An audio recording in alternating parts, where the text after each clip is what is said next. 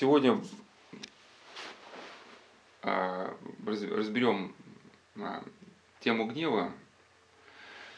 Для нас она является э, важной в двух, в двух аспектах. Во-первых, это частый вопрос, связанный с гневом, точнее не сколько с гневом, сколько с этой непроходящей обидой, когда человек годами не может кого-то простить. Ну и один из вариантов этого вопроса вот родившаяся обидчивость, да, когда человек э, начинает обижаться, когда ему близкие сказали даже что-то не обидное, и понятно, она, жизнь такого человека становится крайне некомфортной.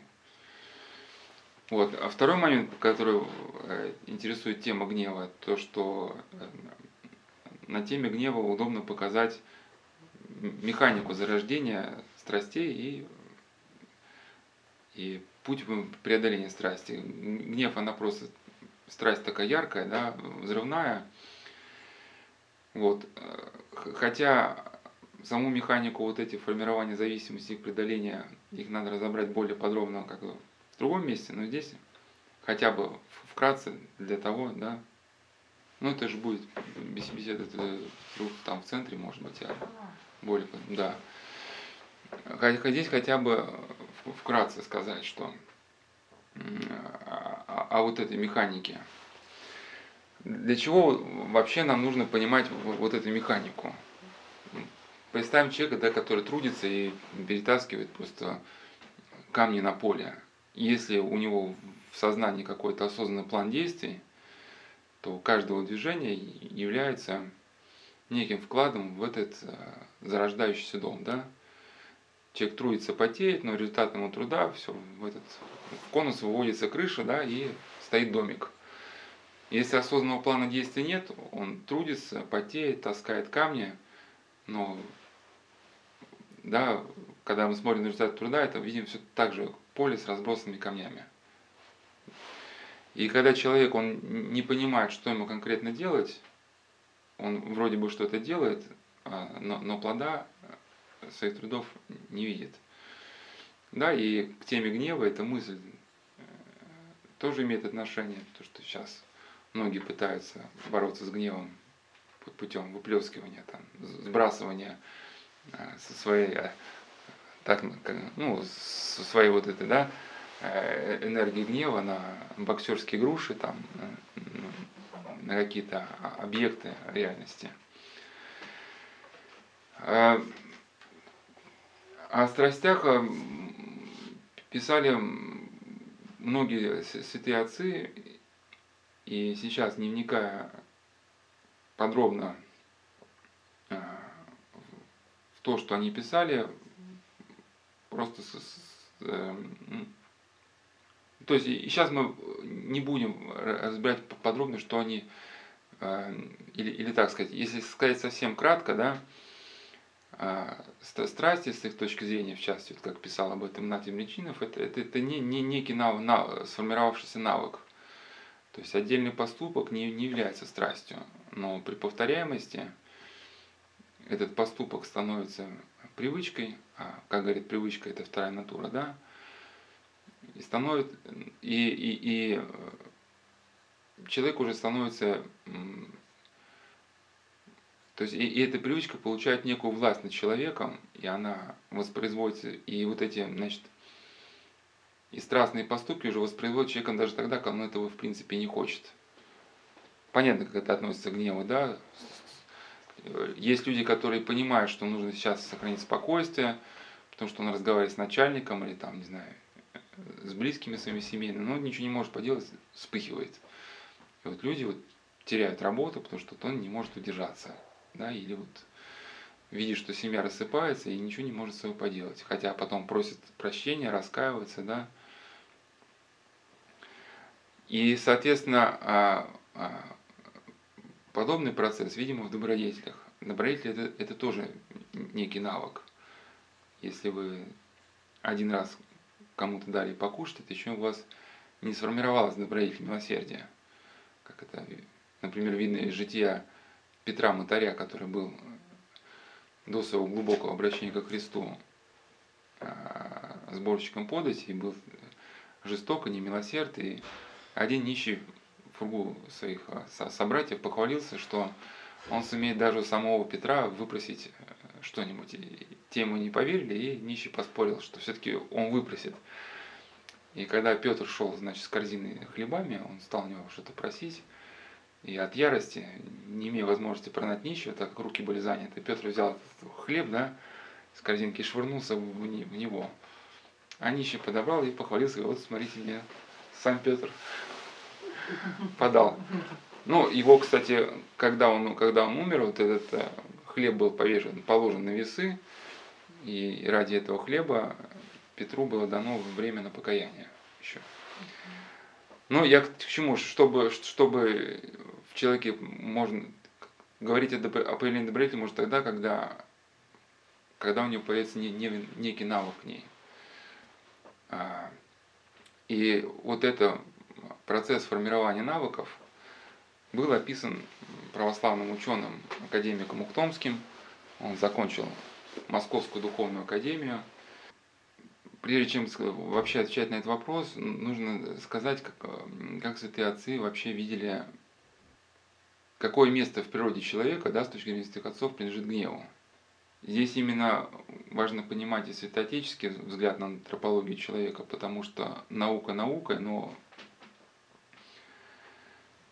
а, есть вещи, которые лежат уже, в принципе, за гранью а, научного опыта и святые отцы на основании божественного откровения, да, и будучи просвещены ну, благодатью Божией, они сообщают такие сведения, которые ставят точки над «и», но которые очень сложно вывести непосредственно из э, прямого научного опыта.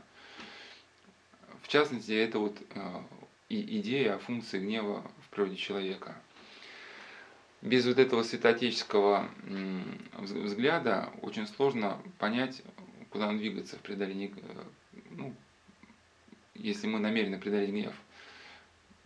А святые отцы говорили, что в человеке есть две такие основные силы. Это сила вожделения и сила гнева.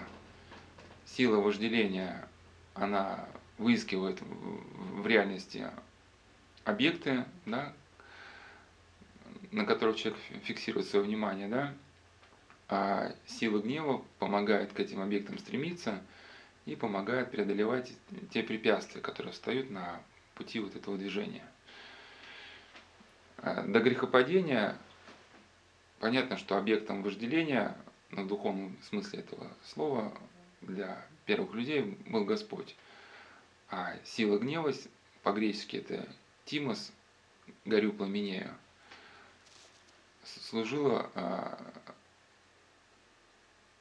ну, а сила Тима должна была людям помочь преодолеть все препятствия, встающие вот на этом пути.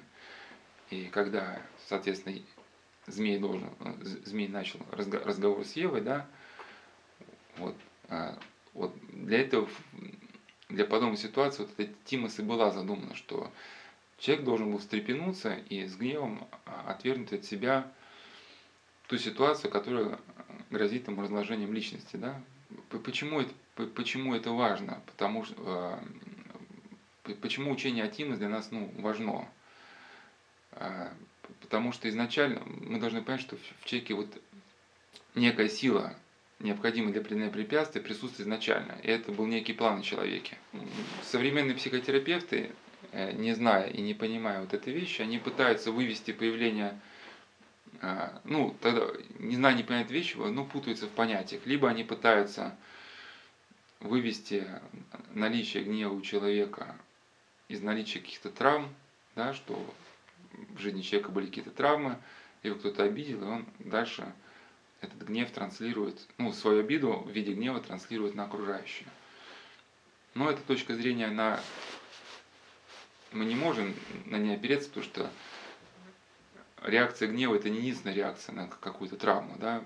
Бывает, люди замыкаются в себе. Ну и вообще современные понятия о мозге, они все-таки предполагают, э, то есть больше призывают э, ну, как-то уходить от, от этой концепции травмы, потому что мозг человека он пластичен. Если э, у человека появились какие-то установки, там в детстве. Современные взгляды на пластичность мозга позволяют говорить о том, что эти установки, они не вечны. То есть человек с помощью своей разумной деятельности, да, может, может как бы изменять вот какие-то какие параметры своего мозга.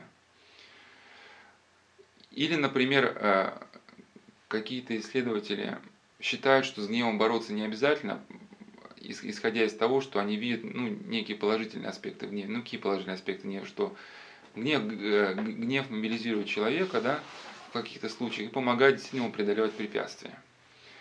Но путаница здесь в чем? Что э, до грехопадения э, сила Тимос сообщала человеку мужество в преодолении препятствий, да, а, но, но при этом в человеке сохранялась любовь. Вот не было вот этого разрушительного аспекта гнева, который часто хорошо да, заметен у людей.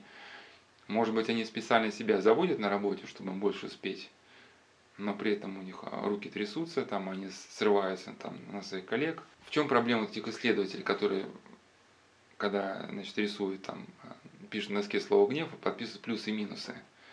они не могут, э, у них нет некой мировоззренческой основы для того, чтобы разграничить вот это понятие, что гнев был задуман как, как нечто благое, но в результате грехопадения вот эта сила изменила свою направленность и стала разрушительной как для человека, так и для его окружения. Ну, в качестве аналогии можно привести вот сторожевую собаку. У, у ворот дома сидит сторожевая собака, обученная собака – которая, если видит, что хозяин заходят какие-то гости, она на них не лает.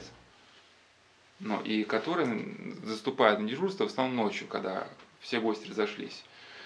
И тогда я на вид, если вор идет не через парадный вход, а лезет через забор с мешком, да, то так, только тогда начинает лаять. А собака, когда впадает ну, в бешенство, она начинает лаять на всех подряд, в том числе на самого хозяина. И вот, видимо, вот уже когда страсть гнева зашла далеко, человек гневается уже на все подряд. В нем вот эта тимос, природная способность а, бороться с какими-то препятствиями, она обращается против самого человека. Но это было известно Гавриле Зарянове, что он до конца жизни, Припан Гавриле Зарян, до конца жизни сохранил целомудренную шутливость, благодаря которой у других разводились насупленные брови. Но целомудренная шутливость, понятно, это ничего не, не имеет общего с теми шутками, к которым мы часто привыкли. Современные шутки, они предполагают некое унижение, презрение. Да, а, а там как бы было совсем другое.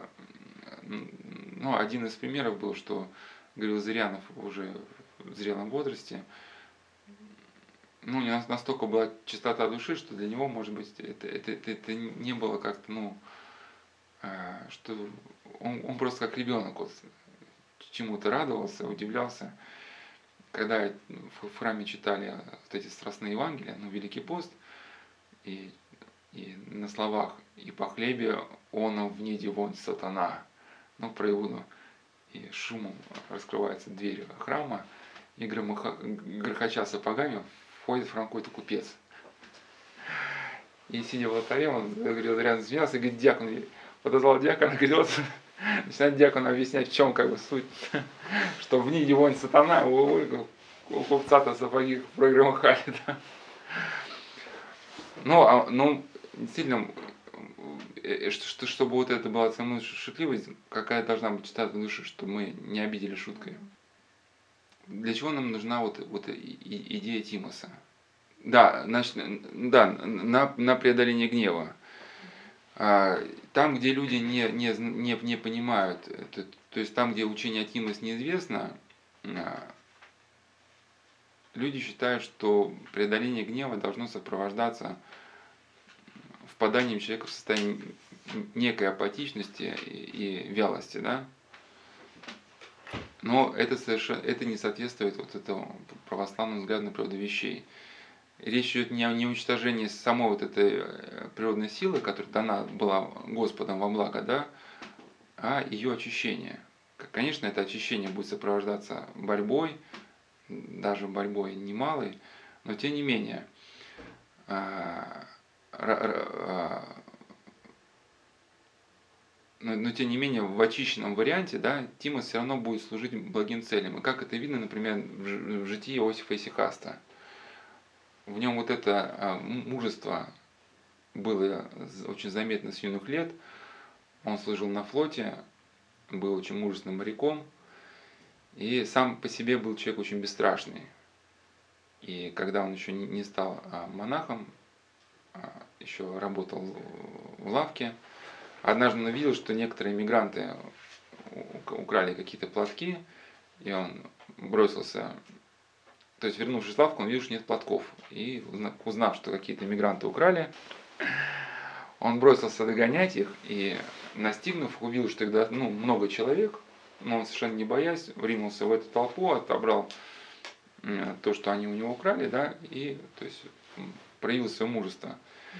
И вот это а, мужество впоследствии ему помогло стать великим подвижником. И когда он уже был на горе Афон, уже в статусе, да, ну, то есть уже как-то возрастал в духовной жизни, ему было некое видение, а, божественное видение, что стоит как бы, ну, как перед началом битвы, вот это а, воинство демонское и воинство светлое. И он стоит э, в первых рядах, я не помню, то ли он сам попросился, но если мы увидели демонов, мы бы, не знаю, что бы с нами было. Но он, но у него было мужество таково, что он не боялся, он стоял в первых рядах, говорит, я скрежетал зубами, я готов был их рвать там. Вот. И, и, и, и, и вот это мужество позволило ему вот совершать вот эти немыслимые для э, человеческой логики подвиги. И когда он боролся даже с блудной страстью, когда я уже на последних этапах этой борьбы явился сам вот этот блудный демон, он бросился на него с кулаками. Но, и, но его вот это Тимос был еще не очищен до конца. Ему еще предлежало а, в своей вот этой аскетической деятельности вот, очистить вот, вот эту, да, свою вот эту энергию души. И вот процесс очищения надо воспринять как ну, такой умозрительно абстрактный. Он, он сопряжен с большими трудностями. В частности, он рассказал, что когда он стоял в храме, пришел какой-то монах и стал обзывать его старца. Там. И в нем вот этот Тимос воспылал, он говорит, я хотел этого монаха просто убить, и чувствуя, что, я, ну, что могу потерять контроль, он, он чувствуя, что может потерять контроль, он просто лег на пол храма и молился, пока у него вот эта страсть не ушла. И в итоге, после того, как процесс очищения произошел, да, мы, что мы знаем в старце Иосифе, это человек мужественный, мужественный в подвигах, вот как описал в книге, да, о нем его ученик Ефрем Филофейский. То есть он дальше совершает подвиги, у него значит, непреклонная воля, но необыкновенная любовь к людям. То есть когда даже э, приходили какие-то странствующие монахи или, или, или просто какие-то бедные люди, которые были на Афоне, он кормил их рыбкой, и когда они там ругались за лучший кусочек, он как-то ну, с любовью покрывал. И даже был момент, когда он пришел в один монастырь, и, и после службы они думали, они, они очень были строгие постники с своим учеником Арсением Печерским, и думали, что сейчас после долгой службы они покушают – а так как они жили в очень бедной общине, были очень бедно одеты, а, у ворот трапезной им сказали, идите отсюда там, да. И а, кажется, вот этот, значит, а, старец Арсений очень как бы воспылал негодованием, а отец Иосиф уже, да, уже научившийся смирению, говорит, ну, отец Арсений, не переживай, пойдем с другой стороны, попросим поваров, чтобы они нам там да, да, через черный вход там дальше не покушать, да. ну, и мы поедим рыбки, и все будет. И, и вот еще к, к вопросу о Тима еще можно включить вот а, образ наших благоверных князей, что в реальной жизни, да, а, они были люди любвеобильные, да, вот классический пример это князь Александр Невский. А, он же не был таким берсерком, зверем. Ну, берсерки это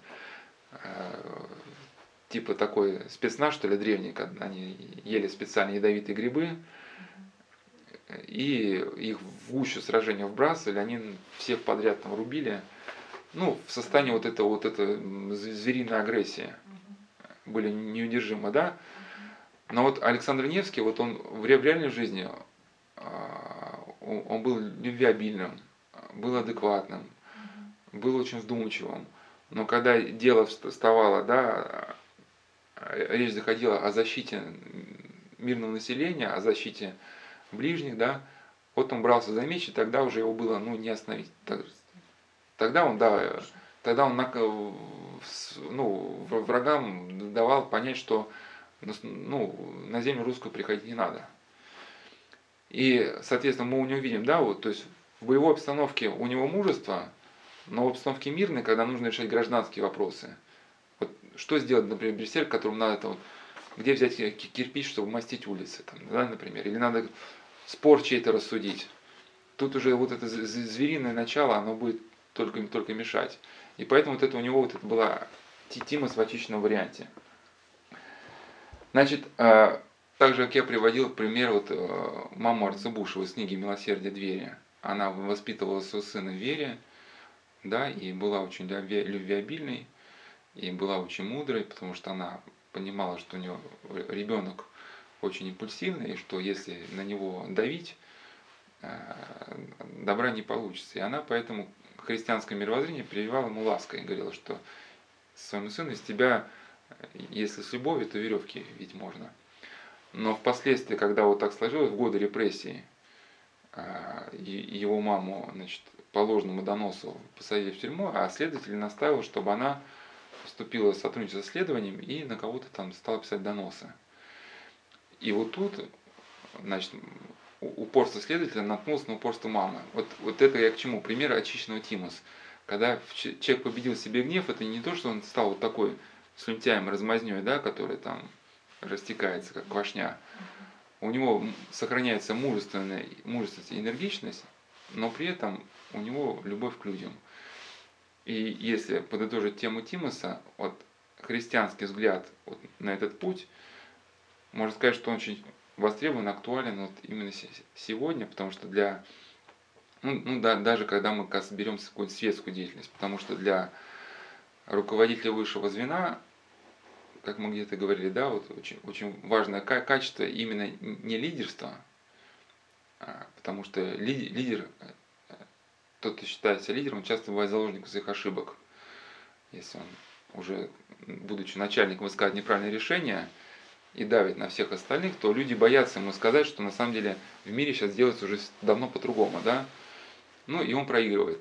Вот самое главное качество для руководителя компании, как считает один из э, людей, которые занимаются тренировкой топ-менеджеров, это умение, умение сохранять спокойствие, когда ну, э, при стремительно меняющейся обстановке.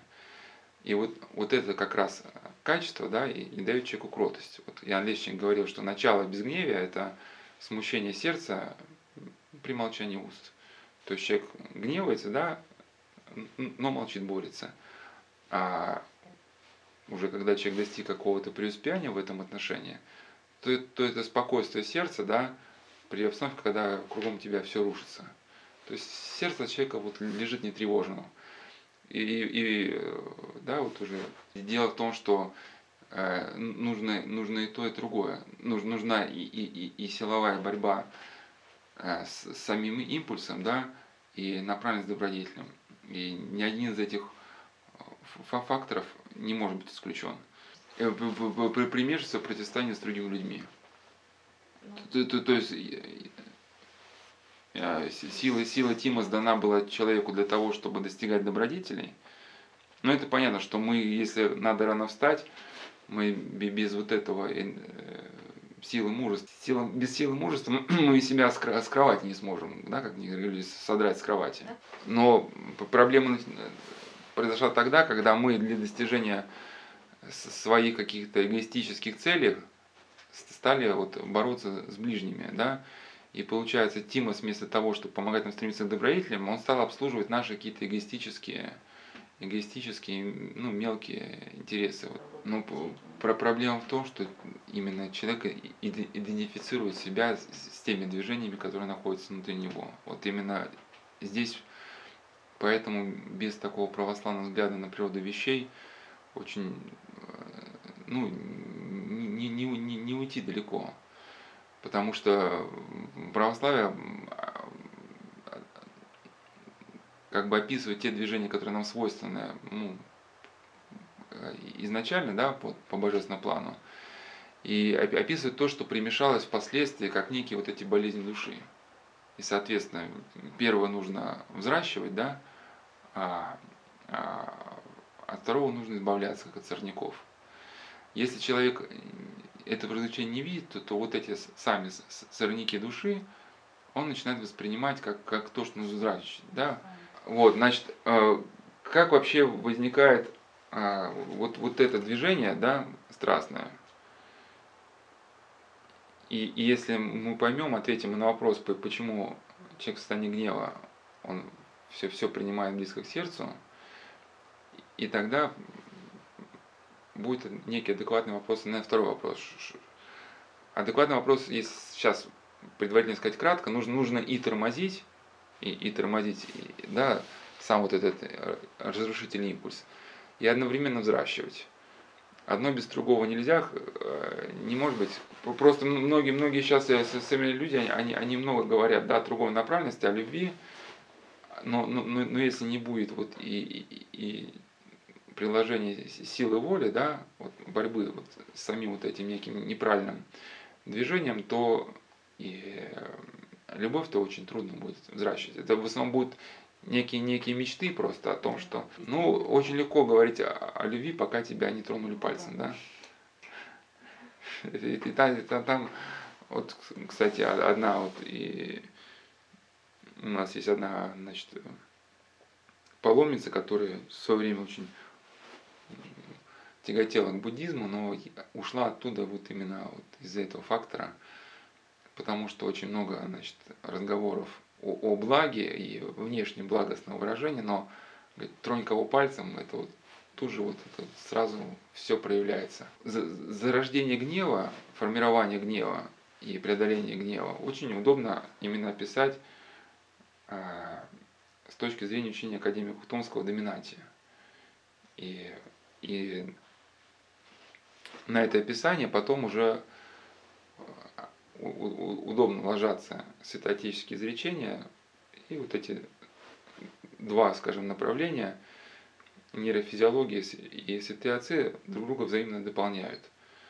Ну, вкратце скажу, что еще преподобный Марк Подвижник, еще, который жил еще в первых веках, в принципе, он даже в нескольких фразах изложил то, что впоследствии уже в 20 веке описал академик Томский как вот э, доминанту. Ну просто, если читать внимательно творение Марка Подвижника в добротолюбие, у него есть такие высказывания, которые прямо вот практически идентичны тому, что писал академик. Ну, сейчас могу сказать, что и, а, академик Томский, что, что, что считает, сейчас приведу доминанту, некое разрыхленное место нервной системы, то есть возбуждение, возбуждение нервных центров.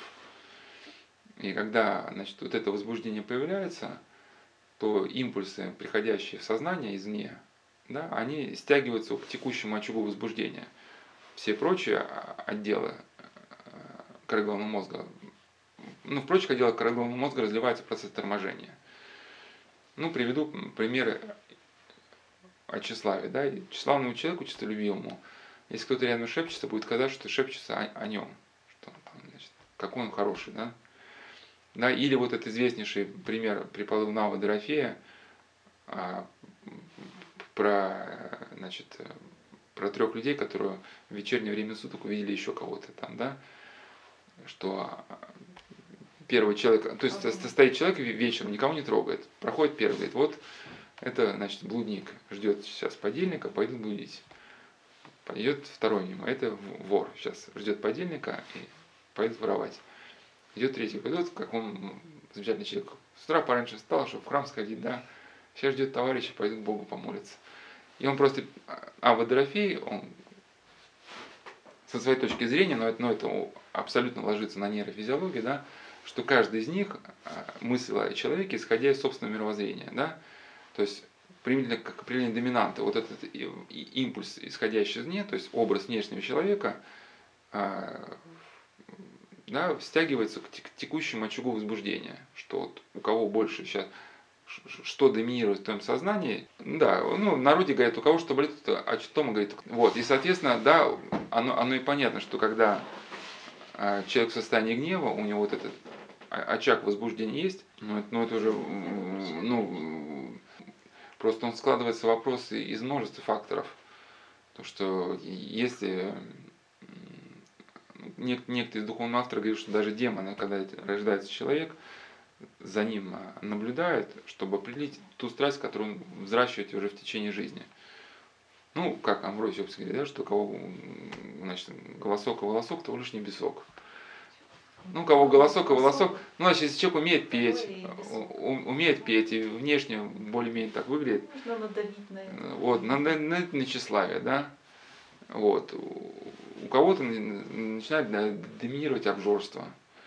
Ну, логично, что какой-нибудь, может быть, воин, да, который там проходит воинскую службу, у него вот становится доминирующий гнев, потому что он часто во время сражения у него возникает вот этот некий импульс. Вопрос может где-то, в принципе, и, и, и не обязательный, потому что, как еще пророк говорил, что про человека, что не, не целость, целость не в нем с головы до ног, там весь напоминает одну язву. И мы как э, купленные рабы, которые, да, каждый новый хозяин, они, они хозяева друг другу передают нам.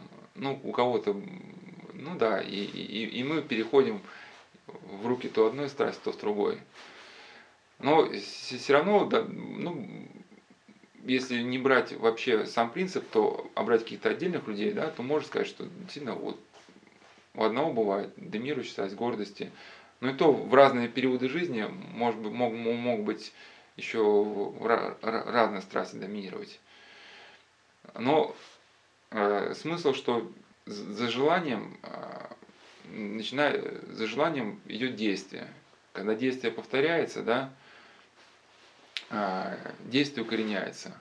К этому нейрофилософскому процессу хорошим комментарием может послужить один образ, данный преподобным Паисием Стогорцем, хотя он и не пытался писать нейрофизиологию, он сказал с духовной точки зрения, но это ложится. Он сказал, что когда вот а, набирают воды из колодца и бросают в, колодец, в колодец ведро, то вот веревка, которая ведерко привязана, она протирает э, желобок, да, вот. И когда желобок э, протрется, то вот эта веревка, она уже стремится вот войти в вот этот желобок. Ну, мы видим, да, вот струйки дождя, когда они э, в потоке сливаются, в себе пробивают небольшой канальчик, и новые струйки стремятся уже вот туда. То есть, когда у нас вот эти появились вот эти неровные цепочки, мы уже стремимся идти каким-то заданным руслом. И, и, и нужна вот эта осознанная, разумная деятельность для того, чтобы это русло поменять. Какие, какие отсюда мы можем взять такие выводы? А, и впоследствии, впоследствии еще доминанты соединяются с неким а, раздражителем. Это важно понять, чтобы как, как формируется вот эта обида. То есть, как академик Томский говорил, что дряхлый боевой конь, ну, хочет встрепенуться, что ли, идея, да, при, при звуке боевой, боевой трубы. То есть сам звук трубы для него является раздражительным, что он раз там и уже, уже готов к бою. Вот, и э, для, для нас, когда у нас уже есть вот у нас доминанта гнева, она может связаться с каким-то конкретным лицом. То есть вот э, зашел человек, и у нас буквально за секунду вспыхнуло как бы да, даже не то с полоборота, просто сразу к нему вот это начинается просто чувство ярости, хотя мы до этого были спокойны. И любое упоминание об этом человеке сразу меняет наше внутреннее состояние. А почему так происходит? Можно предположить, что доминанта вообще была, сам вот этот наличие процесса было задумано для того, чтобы облегчить человеку жизнь. Оно было задумано для того, чтобы мгновенно предоставить человеку его прошлый опыт.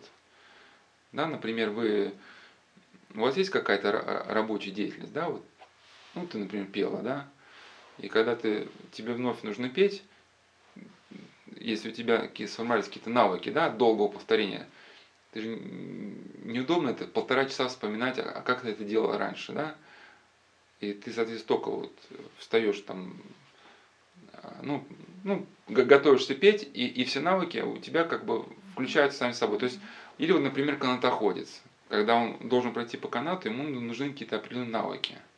Там собранность, внимание. Он встал на, кан на канат, у него тут же сердце забилось определенным образом, там адреналин, внимание обостренное. Но если это канатоходец, например, сидит с ребенком играется, понятно, что ему эти навыки уже совершенно не нужны, потому что иначе он будет с ребенком там очень резок. Ему нужны навыки другие. И вот уже опции выставляются другие, да, там, доминантный, например, папа. А это уходит в сторону. Их много, да, но это получается как, как не, не, некий инструментарий, э, и на, на поверхности нашего сознания появляется то, то, что в текущий момент. Томского нет образа книги, он просто писал, что доминанта э, зре, ну, находится в глубинах памяти, и там, там даже в глубинах памяти может зреть. И когда выйдет на поверхность сознания, человек что-то там думает, да, делает в данном русле что-то, и доминанта вновь уходит в глубины памяти уже обогащенный. То есть, исходя из этого, ну, из этой мысли можно доминанту подобить некой книге или жесткому диску. Да, вы, значит, а, вот у вас произошла вспышка гнева. Вот, например, вы там значит, со своим коллегой, с которым часто ругаетесь. И эта э, история с вашей коллегой, ну, то есть взаимоотношения с коллегой уже имеют какую-то историю. И вы уже начиная новую ссору, уже начинаете не, не совсем с нуля, да, а с памятью прошлых обид, а вот ты вчера мне сказал, ты мне всегда об этом говорил. Да, да. И, соответственно, вот кардинальный момент, мы уже перешли к практическим выводам. Вот когда включился этот момент, на поверхности вашего сознания вышла книга с полки, да, с надписью «Гнев», и раскрылась. Вот все, что вы сейчас сюда запишете, а оно, оно потом, когда книжка закроется, уберется в полку, потом, но и в следующий раз, когда снова раскроется, вот все вы там это и найдете. И как об этом Игнатий Бличинов писал, что да, лю, любое действие, совершенное против страсти, страсть ослабляет. Любое действие, совершенное ну, в русле страсти, страсть усиливает. Из этих вот этих микроусилий, либо в том или другом направлении, формируется то, что то движение, которое у нас вспыхивает вот, в критическую минуту. То есть, если вы э, в момент беседы с коллегой изо всех сил пытались как бы сохранить самообладание, его не обидеть, не обозвать, в следующий раз, при следующей вспышке вам будет уже легче. Чуть-чуть, но легче. Да, и это, это кардинальный, как бы, очень такой, ну, скажем, стратегический пункт, потому что многие люди, не понимая, его себе позволяют там шалости наркотики по выходным, там, сбросить там агрессию на что-то, но при этом не понимая, что э, это только кажется, что ты сегодня, например, да, наркотики по выходным, а следующий, э, в следующий выходные человек кажется, он, ну, с нуля начнет. Опять. Mm-hmm. Будет ноль, он на единичку поднимется, и в понедельник снова уровень наркотизации упадет до нуля. На самом деле не так. На самом деле он на выходные уровень наркотизации поднимется до единички, к следующим выходным, может быть, чуть-чуть спадет, потому что все-таки он в 5 дней работал, где-то занимался другим, и будет 0,75, например, да? Но уже в следующие выходные он начнет уже не с нуля, а начнет, в его памяти был вот уже опыт взаимодействия с наркотиками. Также у нас, доминанта гнева, уже был опыт, опыт гневных ситуаций, и мы в критической ситуации будем реализовывать то, что у нас было на работе. Ну, как вот рукопашный бой, то, что обычно, э, сейчас я приведу этот образ, и он будет очень понятен гневу. Когда, например, отрабатывают какие-то удары, тренер включает секундомер и говорит, там, все, опа, начали, да, и отрабатывается боевая ситуация. Чем тренер мотивирует? То, что вы сейчас отрабатываете на, на скорости, в критической боевой ситуации будет воспринято автоматически, да. И вот у преподобного Макария э, Оптинского есть слова, которые очень напоминают слова вот этого тренера и вообще вписываются вот в структуру учения доминанте. Он э, приводит слова Псалтирия «Внегда прозибоша грешница яко трава, и да потребятся все делающие беззакония». И прямо его слова дальше прямо комментирует ученик Томского, а слова Томского о доминанте, лежащей в глубинах памяти. То есть он пока говорит, страсть не пришла в действие, ее очень трудно подцепить. Она, да, а, но если она пришла в действие, вот как вот эта трава, она пока в виде семян, мы ее не видим, но когда она вышла, например, из земли, ее уже можно срезать, срезать и, вот, и допотребляться делающий беззаконие. Да? То есть момент возбуждения страсти – это момент, ну, как бы делания подвига. Вот все, что ты сейчас делаешь в попытке ее преодолеть, этот опыт останется с тобой. Ну, либо с тобой останется опыт поражения. Да? И, и, и, и, и по этой причине же, кстати, вот э, наставники монашества благословляли уход на безмолвие, уход в отшельничество людям, которые уже, в принципе, достигли значительного духовного преуспеяния. Почему? Потому что а, в пустыне, да, человек, когда живет один, а, вот эти его страсти, он их не, может подцепить, потому что не приходят в движение.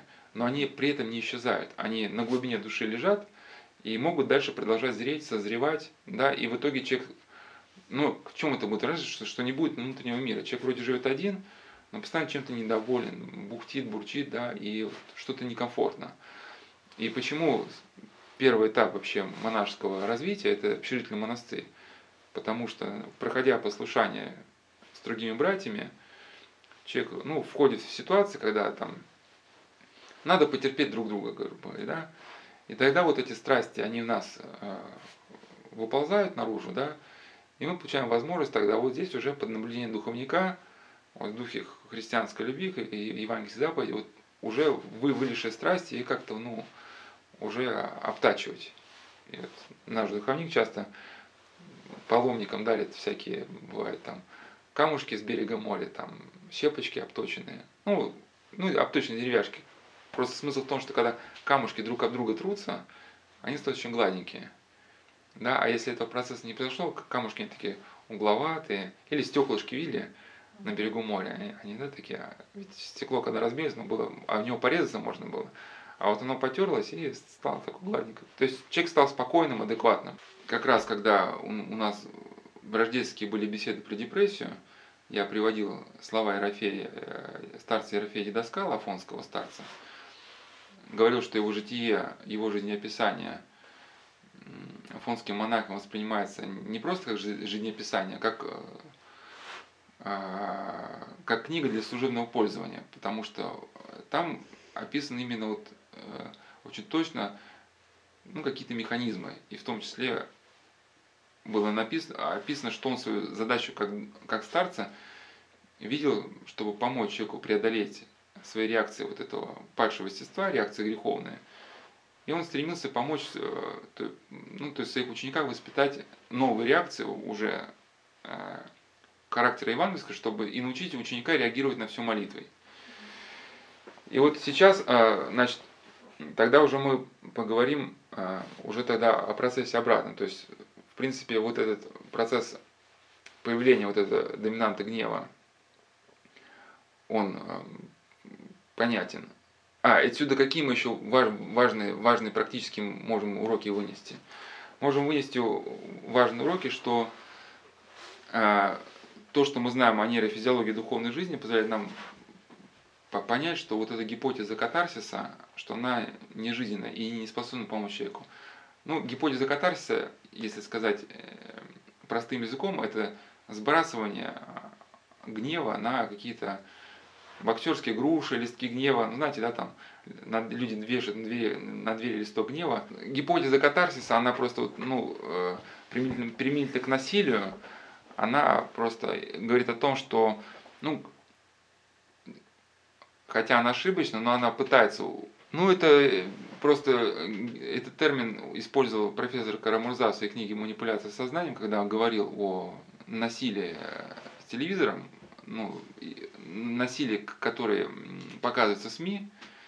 То есть некоторые люди утверждают, что если человек будет иметь дело с виртуальным насилием, то в реальной жизни ему будет ну, не хотеться значит, проявлять насилие. И, и действительно, если если, почему нужно было вскрыть суть процесса? Потому что если суть процесса непонятна, тогда остается, для человека остается некое... То, что э, сейчас мы говорили про, про гнев, все-таки позволяет нам говорить, что сбрасывать гнев, э, гнев на боксерские груши, да, или там на домашних животных, или на, на виртуальных противников, не приводит к выздоровлению человека. Вот, в принципе, и для чего во многом и приводил вот это учение о доминанте.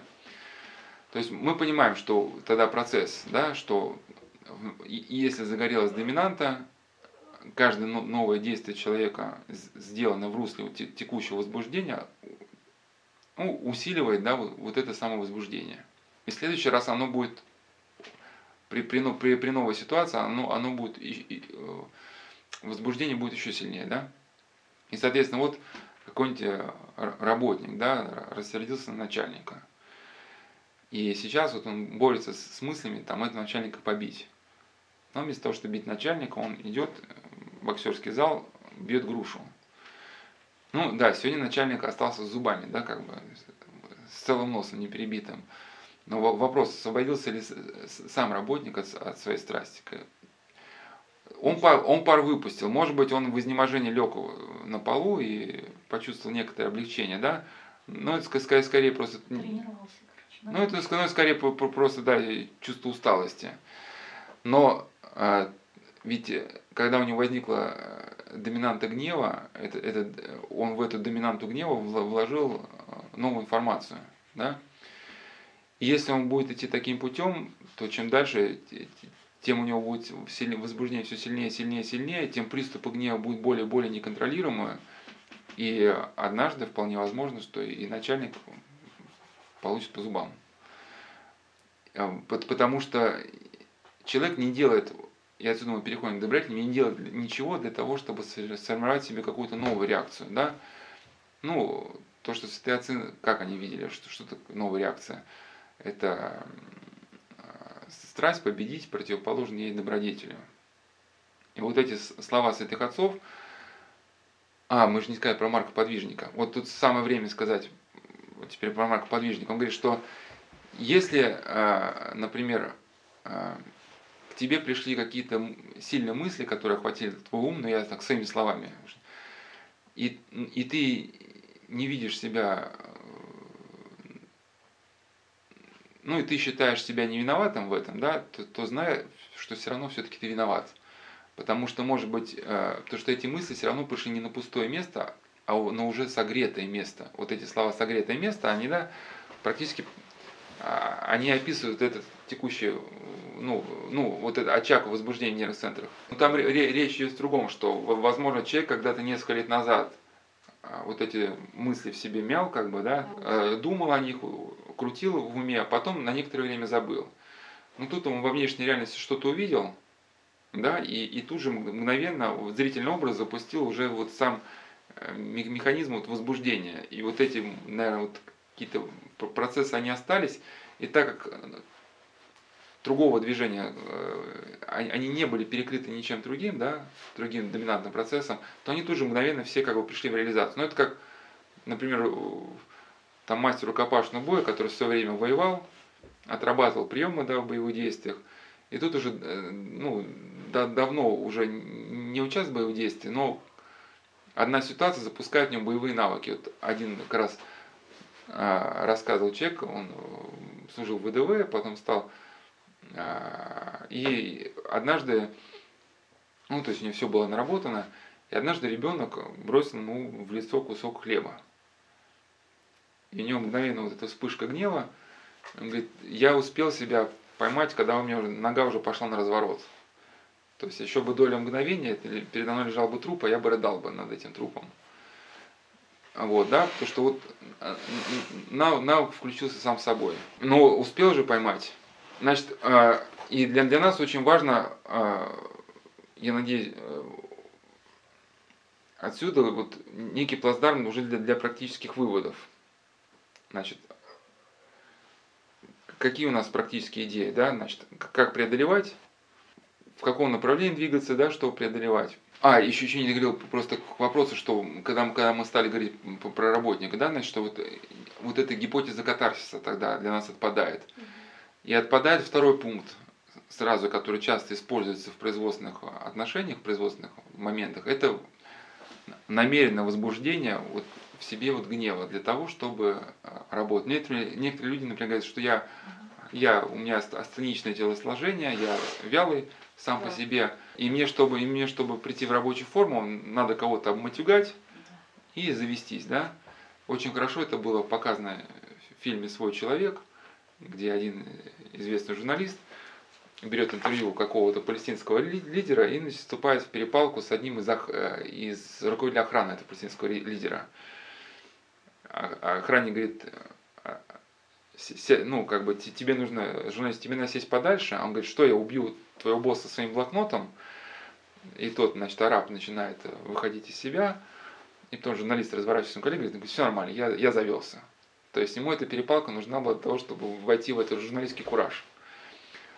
Но э, то, то, что мы э, как бы уже, уже описали про гнев, э, исходя из того, что, что было сказано про гнев, э, становится понятно, что дальше ситуация будет развиваться в трагическом для, для человека русле. То есть доминант гнева будет развиваться, пока на каком-то этапе он еще будет, возможно, у него будет получаться удержать ее в рамках производственных отношений, ну, каких-то своих журналистских делах. Но потом этот э, очаг все будет больше и больше, потом, соответственно, в этот водоворот войдут близкие, там, дети, коллеги по работе, да, он начнет, его собака, ну, вот эта, да, которая должна охранять дом, она пойдет в состояние бешенства, она начнет кусать всех подряд, в том числе и самого хозяина.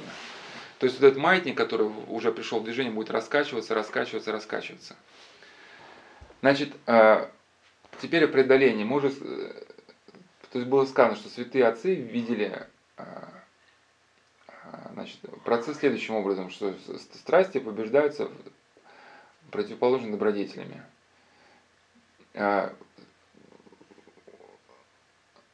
Практически те же самые слова, но то есть зрения нейрофизиологии,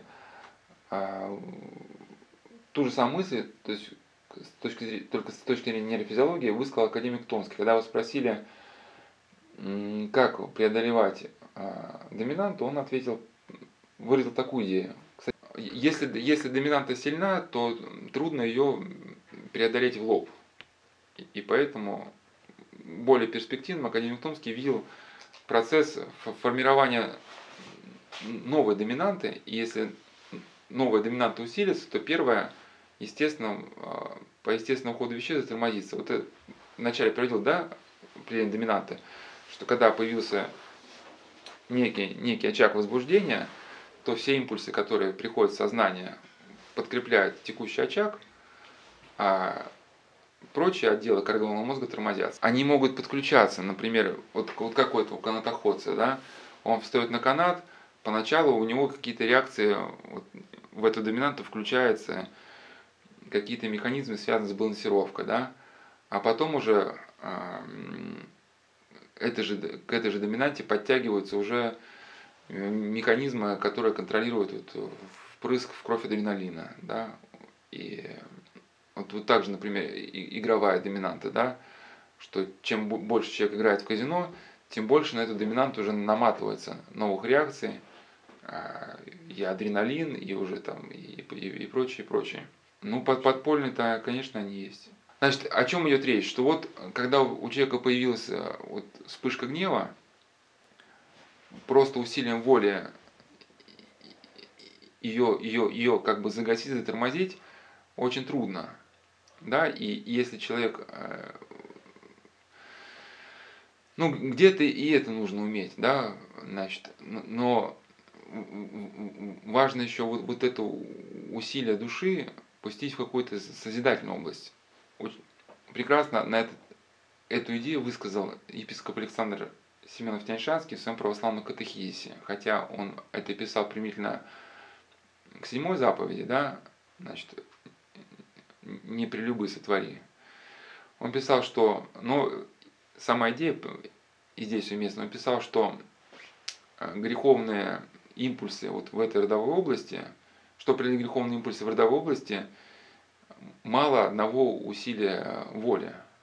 Необходимо еще любовь к Богу и ближним, э, э, жизнь в церкви, да, молитва, ну вот, в общем, какая-то созидательная деятельность. А, если человек просто будет пытаться а, а, преодолевать гнев ну, в таком тупом молчании, сейчас ты видишь такой тупой, то много, далеко не получится уйти. Ну, то что некоторые люди, они пытаются смолчать, но внутри начинают там обидчика осуждать, проклинать или там строить планы мести к нему, голову отрезать. Там, да. То есть, по сути, в жизни человека мало что меняется. И если остаются вот эти мысли негативного характера, то доминанта продолжает зреть. Особенно если, да, человек, может быть, здесь промолчал, а потом в разговоре с подружкой говорит, слышь, ты знаешь, что это новенькое выкинула? И вот на, на два часа.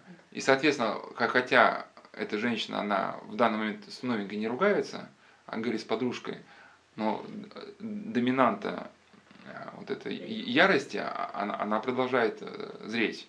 И в момент встречи с новенькой, эта доминанта, она уже будет уже более обогащенная, и вот этим разговором тоже. И поэтому здесь, да, а, э, здесь должен начаться процесс как бы созидательный. Святые отцы видели, что, в частности, об этом писал а, значит, какой процесс, вот так скажем, какой процесс обратный гневу? В своей книжечке «Гнев, а, гнев раздражение, злоба» Схермик Гаврил Бунге, опираясь на опыт Евагрия Понтийского и опыт а, святых отцов, говорит, что противоположным движением гневу является эта кротость и вот эта христианская любовь. И вот это значит, понятие можно соединить да, с тем, что говорил академик Томский вот, о второй доминанте.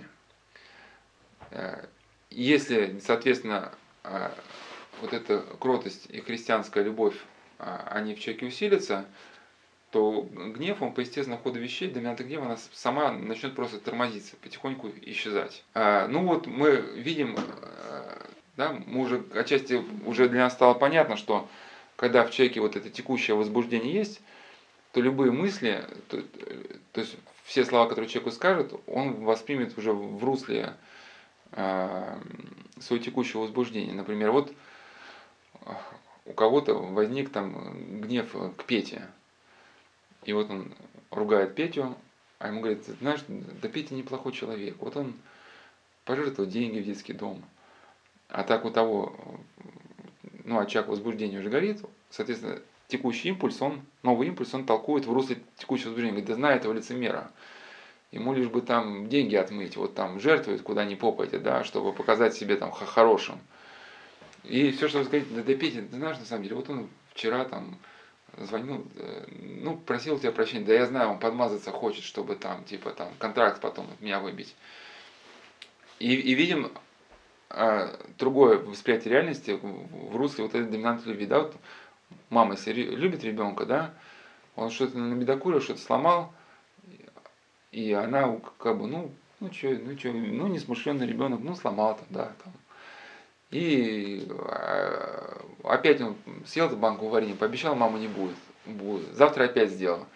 Если, если любовь, ты поступки человека ну, воспринимаешь, э, не воспринимаешь вот так обостренно а, а может быть дедушки, дедушки, которые вот уже внука ну, не очень любят, для них вот если он пообещал, что не будет есть банку варенья, но он же обещал, и вот снова съел, ты посмотри, что да, мерзавец делает, да, как бы, ну, бывают такие, то есть, так как любви нет, то уже совершенно они, ситуация воспринимается обратно.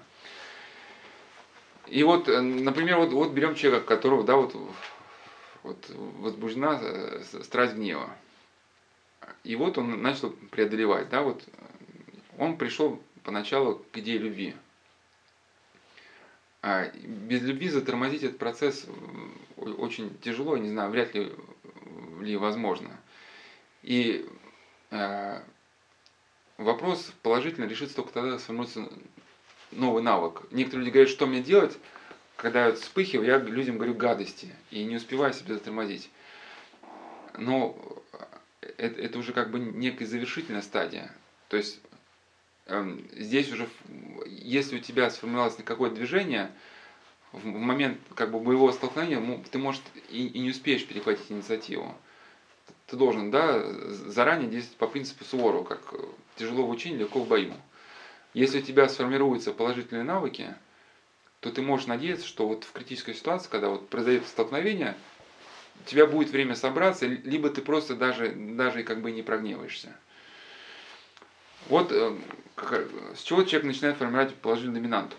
Когда очень трудно не, не, не гневаться, да, когда хочется гневаться, хотя бы начать с исповеди. Это же положительный процесс? В книжках, в книжках психологических рекомендаций считать до 10. Но, ну, это такие чисто кабинетные какие-то взгляды. Э, я просто вот, ну, знаю людей, которые занимались серьезно рукопашными видами, там, боевыми и воевали. И один человек рассказал, часто эту ситуацию привожу, что когда он там, значит, был собеседник, и собеседник как себя не повел, и этот человек, он просто воевал, и, ну, не, стал христианином, но может быть еще и вот это, э, значит, все в нем еще прошлые доминанты приходит движение, и он взял карандаш, и сейчас думаю, ну, в горло просто. И главное, это, это происходило где-то на уровне второго этажа. Там был еще другой человек, который тоже занимался боевыми искусствами. И только он один из всей компании увидел этот карандаш. Говорит, я не видел карандаш в руке, понял, что он хочет сделать. И говорит, думаю, я сейчас прыгаю. Ноги сломаю, но жив останусь. Ну, я к чему, что там такой человек, что сказать ему считать до 10, это просто, ну, как бы, ну, несерьезно. Ну, вот я не знаю, о чем он подумал, может, подумал, да, как-то там о Боге, там, о духовнике, как он все будет ему исповедовать, и как это вообще с его званием христианина совмещается, да. Он понял, что он не должен этого делать. Ну, он карандаш положил. Вот, но если кто-то, у кого-то какие-то вопросы, ну попробуйте до 10. Там обычно в эти минуты разбивается все. Все твои умовые настройки, какие есть, Остается только то, что ну, действительно само по себе истина. Даже Феофан Затворник говорил, что в момент, что бы вы ни думали, в момент искушения, в момент вот, страстного возбуждения, все умовые настройки разлетаются. Пытаться укоренить себе вот Иисусову молитву, это дело реально. Но это как, как умовые настройки, это как маленькие, отчасти, если духовный... Но э, это вот Паисий Стагорец где-то он упоминал, что, что вот это пение духовных песнопений, но опять же, духовных, да, а, а, оно помогает, но отчасти э, это тоже процесс понять, потому что пение это уже некий, некий процесс.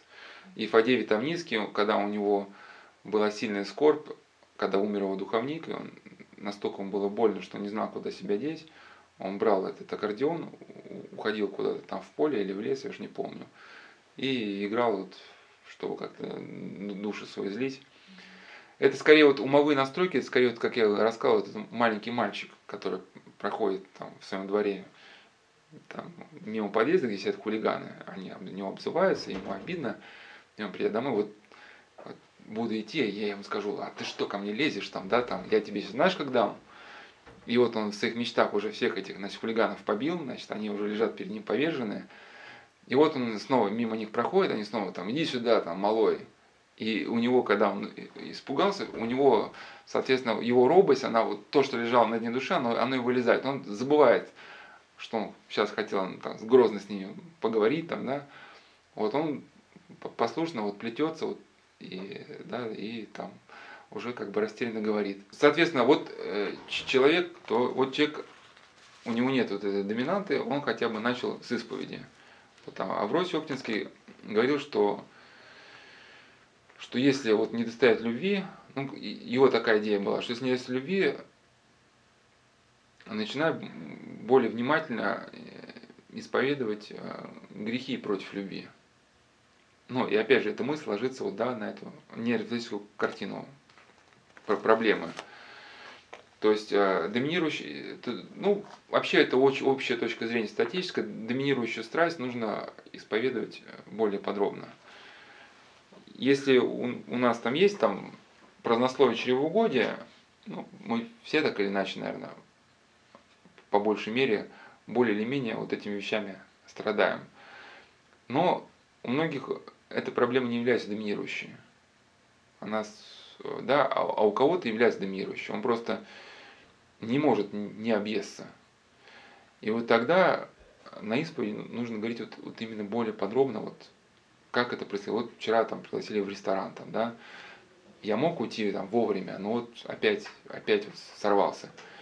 Тогда у человека начинается хотя бы процесс сознания, процесс принятия каких-то противоположных решений.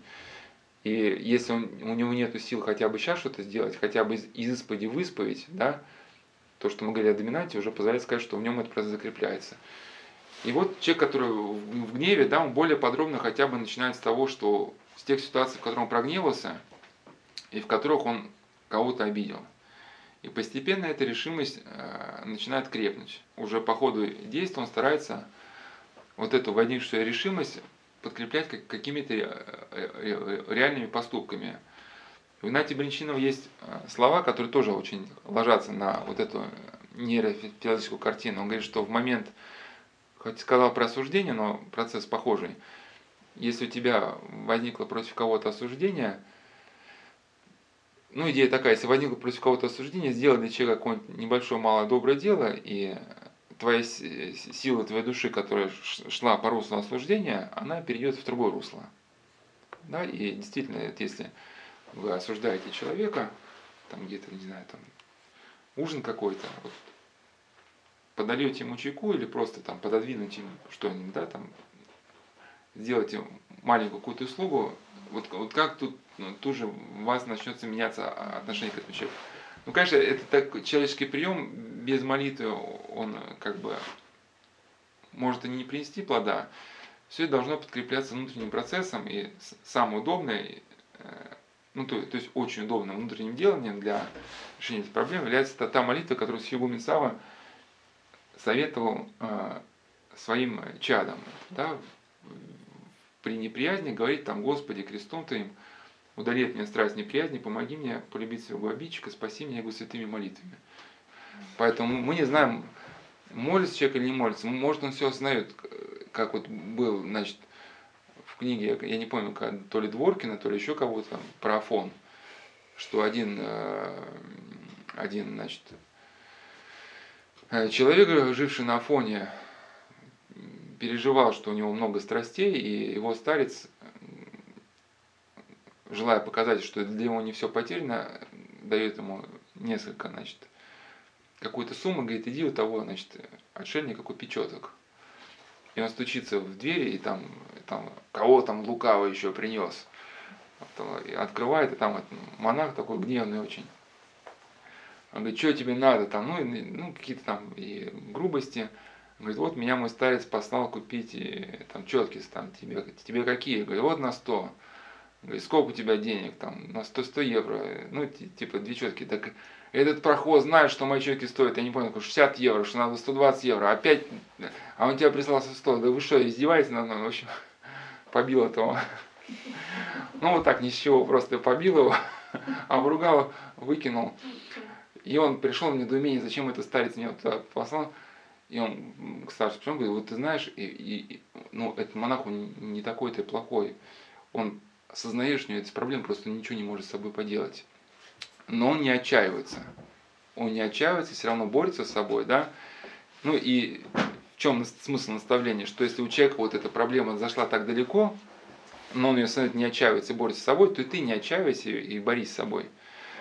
Я к чему? Просто про то, про тот-то монах все осознавал, что у него вот это вспышки есть, просто они уже неконтролируемые. Значит, э, ну еще отец Сава советовал целовать э, крестик, потому что когда мы, э, когда Господь был распят на кресте, он вот благодатную силу сообщил вот крестному знамени. И когда мы целуем крестик, мы получаем некую поддержку.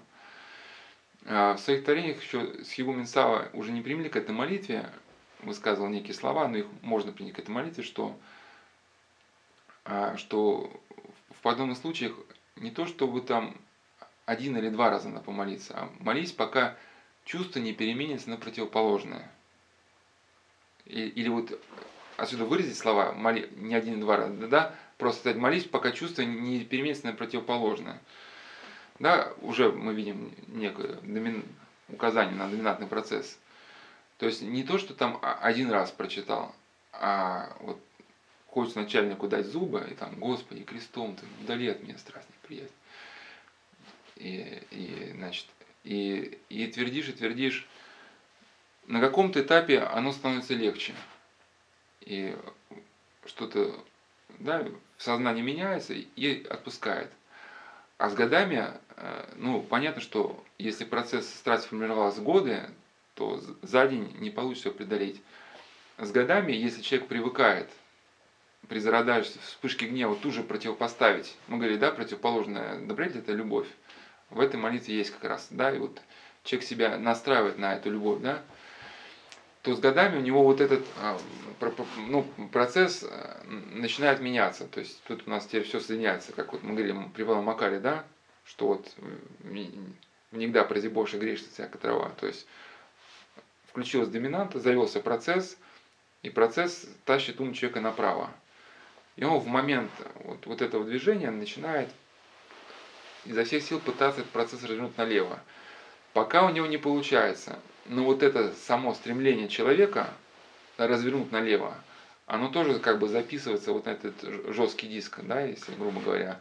И впоследствии, когда вспышка уже э, ярости снова произойдет, вместе с ней у человека появится и некий намек на что-то противоположное, да. И здесь можно упомянуть еще вот образ, который Порфириков Соколевит вот давал, да, значит, что есть э, колючки, э, территория с колючками, есть территория с цветами. Есть шланг воды, но это некая аналогия внимания, да.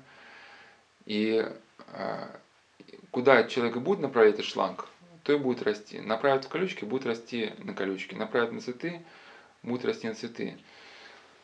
То есть два момента здесь очень важно учесть. Не просто, не просто направить на любовь, а вначале из, изо всех сил свой, свой, ум не направить на колючки. И это тоже требует большого усилия. То есть изо всех сил не, не сконцентрироваться на образе страсти. Потому что чем больше мы будем э, на образе концентрировать внимание, тем больше этот образ будет у нас развиваться. Ну вот вы, например, да, все замечали, стоит внутри себя 10 раз принять слово машина, и у вас уже пошли марки, там, BMW, там, Lexus и, разные-разные марки. Да, и вот если вот образ обидчика долго держать в сознании, да, вот, и, и, и соответственно, первая задача это, это выйти из-под этого вот, что ли, арт-обстрела. Э, изо всех сил заставить себя не думать. Потому что чем больше мы этот образ будем держать в голове, тем больше матник будет раскачиваться. Но не думать э, усилием ума без опоры на божественную благодать не получится. И поэтому мало не думать, мало, нужно переключить внимание на молитву. Причем молитва, которая э, наполнен духом любви, потому что некоторые люди пытаются гнев преодолеть, но любви нет. Там, я тебя прощаю, но видеть тебя не хочу. Да? Здесь, здесь момент э, сложный, потому что вот в момент вспышки страстей там очень сложно вообще о чем-то вспоминать. Там у человека, как и Феофан Звон говорит, что все умовые настройки разлетаются, остается удержать, удержать только вот, ну, как говорил про Иисуса молитву, но его слова здесь применимы, да, вот краткую молитву удержать. Что будет происходить дальше? То есть э, при возрастании, вот, э, ну или, или и здесь можно уподобить вот, вот э, некий маховик или вот эту водяную мельницу, да, вот вода на нее, значит, э, льется, да, и она крутится, это колесо, вот вправо. И нам нужно за всех сил начать вот шестеренки уже раскручивать в другую сторону. Вначале будет тяжело, но потом будет легче, легче, легче, легче. И с моментом, а, а, при, когда начнется процесс перевоспитания доминанта, а еще, да, вот чем оптимистичное учение академика Томска, что он именно показал, что доминанты можно, можно и нужно перевоспитывать. Что а, то, то, что мы вот уже, у нас есть какие-то наши недостатки, что это не окончательный приговор то у человека начнутся меняться и мысли. Если раньше а, он, например, на обидчика смотрел через призму вот своего вот этого да, гневного возбуждения, там, пожертвовал детский дом, и он в этом видит какой-то подбрать, ну, что он хочет, там, например, там, себя выставить, да, там, хорошим, то потом при развитии вот этой любви уже сами собой начнутся мысли, сами собой уже, даже без усилия самого человека, сами собой начнут рождаться мысли, ну, Действительно, что он, он рос отца, там, ну, без семьи, в детском доме, да. Действительно, люди, которые жили в детском доме, они где-то людей других поддевают и сами этого не чувствуют. Потому что в детском доме, когда на тебя давит, он учился выживать. Да, и там, и, соответственно, он, он дальше вот эти навыки реализует в обществе взрослых людей. Только взрослый, в обществе взрослых это называется наглость, но ты не понимаешь, что это наглость. Это, да? Но и, и, и, здесь сами собой придут мысли, уже ну, в связи с тем, что уже другая доминанта любви, да, что вот у человека просто было такое детство, и действительно, ну, а, ну, можно его понять. И хотел бы подчеркнуть, что вот эти мысли, которые как бы человек оправдывает, не сколько они рождаются, потому что сам человек их пытается в себе как бы воссоздать. В момент вспышки гнева очень тяжело себя в чем-то убедить. Именно они уже рождаются как следствие того, что человек смотрит на мир уже ну, другими глазами. И в идеале, мы уже почти закончили, да, в чем, в чем конечный процесс происходит? Что вот с годами, когда мы привыкаем, как говорил Федя Доскал, реагировать на все такими реакциями евангельского характера и молитвой, если мы не будем звать молитву с Егумена Савы, но опять же через дела милосердия, как вы знаете, лично говорил, что что-то будем стараться делать для этого человека, то а, само отношение к человеку, оно начнет меняться. И если раньше у нас была доминанта ну, гневная, я говорю, что она может связываться с образом человека. То есть мы были спокойны, появился человек на горизонте, у нас все вспышка. Ну, как у собаки Павла, кусок мяса, все, пошла слюна, да.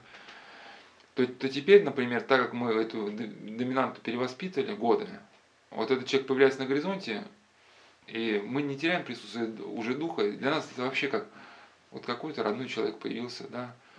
Ну, что тебе, брат, давно не видно было, где ты там пропадал такая. Ну, как ты живешь, да?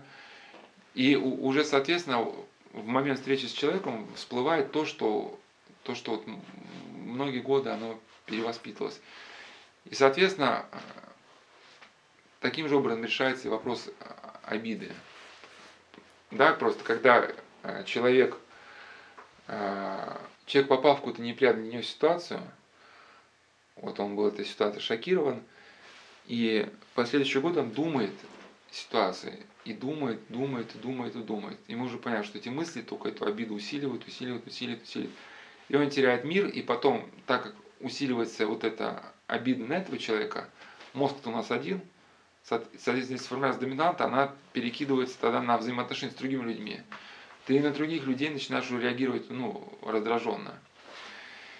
И здесь, ну, первое правило, да, это значит, вначале себе просто запретить на это думать. Но, но опять же, если человек не начнет молиться, стремиться к духовности, то это далеко не уйдет. А, и вот, потому что мы говорили с, ну, с Тимой, что у нас это сама вот эта, э, нам вот эту как бы сам некий процесс своей души, Тимос, нам, нам его не вырезать. То есть он, он уже есть, просто используется неверно. И нам нужно запретить ему как бы идти в неверное направление, но чтобы он там не бился в конвульсиях где-то, да, нужно, ну эту реку, если мы ей не переградили русло, да, чтобы она не текла на наши поля, не затапливала, нам нужно создать другое русло. Вот. И где-то это, конечно, бывает э, нужна молитва, и где-то нужное осознание. Вот хотел бы привести просто пример, который показывает, насколько наши обиды, они могут быть необоснованы. Может, для кого-то это будет примером того, насколько критично нужно относиться э, к своим мнениям. Вот одна женщина говорит, что она попала, значит, ее сдавила машина, ну, переехала. Она была студенткой из другой республики, и, значит, а сама в большом городе приехала учиться. Вот она, значит, попала в больницу. Страшная там, конечно, была у нее травма, и причем у нее вот эта молодая девушка, а ей врачи сказали, что ты, значит, ходить никогда не сможешь, детей никогда иметь не сможешь, всю жизнь проведешь в инвалидном кресле. Представляете, маленькой девочке вот это все услышать. Причем еще родителей не было рядом. Папа чуть позже приехал. Она настолько было у нее потрясение, что она попросила подругу принести спицы, чтобы спицу в розетку туда засунуть и умереть. Ну, подруга доказалась, и спицы не стала приносить. Ну, скажу впоследствии, что и, и ходить стало, и дети появились, да. То есть не было приговором все это. К вопросу о диагнозах, вот если, да. Но а, она очень ждала маму, потому что любила маму. А, приехал папа. за ней ухаживал в больнице, ну как-то она на ноги встала, и папа потом вернулся домой. Но она всю жизнь прожила с обидой на маму. Хотя маму любила, вот все эти годы, там, пока мама была жива, она в себе это все питала, питала, все это думала, в себе думала. Мама или... О маме, о маме, О что, маме. что вот это обида, что мама не приехала. М, Мне так нужна была мама, а где же была мама? мгм. Неужели маме было все равно? И когда уже мама умерла, она и вот ехала в другую республику на похороны, ну там уже, Мгм. Значит, э, вну- внутренние все заслоны треснули, и она уже в слезах, она вот папе говорит, что папа, ну как же так вот, почему же мама тогда не приехала, я же так ее ждала. Он говорит, знаешь, я, говорит, не дал, потому что когда мама узнала, что ты лежишь в больнице с переломом ногами, а у нее была истерика, а у мамы гипертония, я испугался, что она сейчас приедет, тебя увидит, и И и скончается там на месте, да? Что она, ну, мама любила очень. Мгм. Я кулаком по столу- ударил, сказал, говорит, все, сиди здесь, я тебе не разрешаю ехать, ну, к дочери. Ну, потому что, говорит, так будет у меня еще и дочь больная, и, и труп, и труп э, Да. супруги. И она меня послушалась и осталась. И вот эта женщина говорит, а я вот, не, не зная этого, всю жизнь прожила вот в этой обиде. И еще был даже, ну, на эту же тему еще был фильм э, такой, название не помню, но тоже вот идея была такая, что один, значит, молодой человек, э, ну как это пытается выбиться в люди, как начинает в мире экономики вращаться, становится человеком состоятельным, открывает свою большую сеть отелей. И ввиду какого-то кризиса есть риск, что его вот это э, дело его жизни рухнет, и он обращается к одному банкиру с просьбой э, дать ему суду крупных денег, чтобы поддержать на плаву свою сеть отелей. Тот банкир был очень добродетельный человек, и он захотел эти, эти деньги дать ему в тайне. Он не хотел афи- афишировать свою добродетель. И он послал поверенного, э, чтобы... А, он ему, значит, э, дал отказ, но тоже послал поверенного, чтобы... э, Не помню, как он отказ дал, то ли письменно, то ли устно, но послал поверенного, значит, и поверенный уже всем договорился, что вот, говорит, мой, мой, мой клиент, который пожелал остаться неизвестным, он э, готов э, помочь вам в решении, в ваших финансовых вопросов. И, значит, и у того а, хозяина э, вот, гостиничной сети, у него на всю жизнь затаилась обида. Ну и так сложилось, наверное, что по промыслу Божию, ну не знаю, вкладывали эту идею режиссер в фильм, но если бы это было в реальности, наверное, это, можно сказать, по промыслу Божию, что чтобы примирились родители, вот сложилось так, что э, сын вот этого банкира влюбился в дочку вот этого хозяина гостиницы, и они решили э, вступить в брак, несмотря на то, что родители против. И родители даже говорят, мы вам денег дадим. Он говорит, ну мы, мы не за денег там хотим жениться. Ну и э, даже был такой момент, что оба, оба отца демонстративно не пришли на свадебные торжества, потому что там каждый из них, ну, считали для себя, ну, неправильно быть там, где вот этот ну, ли- лицо, как бы, да, с конфликтной ситуации. И э, там торжество все, и а, один идет по улице и подпрыгивает так в окошко, поглядеть, как там его сынок там, значит. И он смотрит, что а, на улице другой человек подпрыгивает и в окошко хочет. Смотрит, а а это второй посмотрит, как там его дочка-то там. да. Но Они друг другу поклонились, но смысл, что э, когда вот умер этот банкир, его адвокат уже был ну, не связан адвокатской тайной, и тогда тому рассказали, он говорит, говорит, вот я дурак, говорит, я всю жизнь мог прожить с настоя... ну, то есть я, я эту жизнь мог пройти с настоящим другом, рука об руку. И вместо того, чтобы вот, ну, сотрудничать с этим человеком, да, я всю жизнь пронес на него вот эту обиду, и он там как-то все еще уколоть пытался, да. И вот это было осознание, действительно, э, в принципе, уже главный момент мы сказали, да, что не сдаваться, вот этот муховик раскручивать, раскручивать в другую сторону. Ну и напоследок только хотел бы сказать, что много чего тут можно вообще на самом деле сказать, но осно- основное было сказано, что э, навык, на, навыки э, нам помогает развивать навыки торможения, например, эм, пост.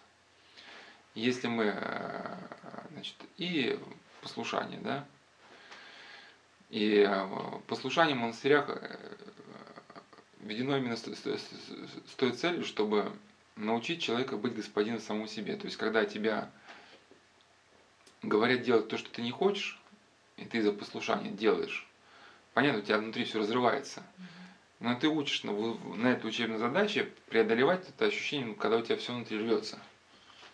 Да, и здесь было мудро, и здесь нет абсурд, абсур, абсурдности. Хотя для людей, которые не понимают смысл процесса, может показаться, что это неправильно. Например, как Сафроний Сахаров, ну еще когда не было Сафроний это имя монашества, Василий Кривошеин, ну Василий это имя монашества, когда два молодых юноши пришли на Афон, их спросили, чем вы хотите заниматься? И будущий епископ Василий говорит, ну как чем? Конечно, богословием. Говорит, ну замечательно, там, в, в, в, на огороды, там, да, я не, я не помню, куда конкретно, но смысл такой. А отца Сафрония, а вы чем хотите? Ну, как чем? Конечно, умный молитвы. Да, все замечательно. На ферму там, да. Ну, понятно, потом-то они занялись каждый чем хотел, но нужно было вот этому послушнику первоначальный опыт победы над страстями.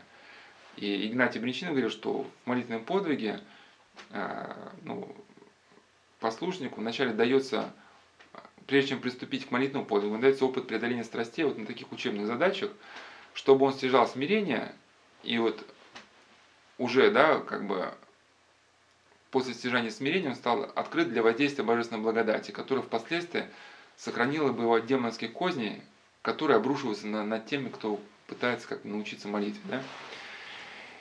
И, соответственно, если человек не научился, а, не научился отсекать а, своей воли, преодолевать своего желания, когда его там просят что-то сделать, да, то он не сможет и побороть ни, ни гнев и, и трость страсть. Даже у него загорается во момент гнева, гнева какое-то желание, и он этому желанию ничего не может противопоставить. И второй момент это пост.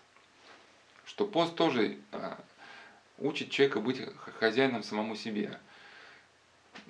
То есть вот э, что-то хочется съесть, а, а день постный, а вам хочется мороженое скушать.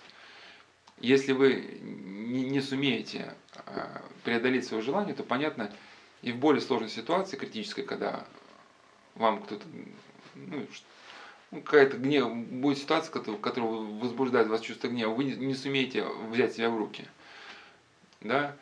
Но если вы отработали всю технику, скажем, да, значит, преодоления какого-то э, внутреннего греховного импульса на вот, на вот этом мороженом, да, да, то, то можно надеяться, что у вас и в критической ситуации по, получится э, преодолеть себя. И вот именно можно даже заметить, что когда люди стали отказываться от идеи поста, у нас э, очень много появилось немотивированных убийств.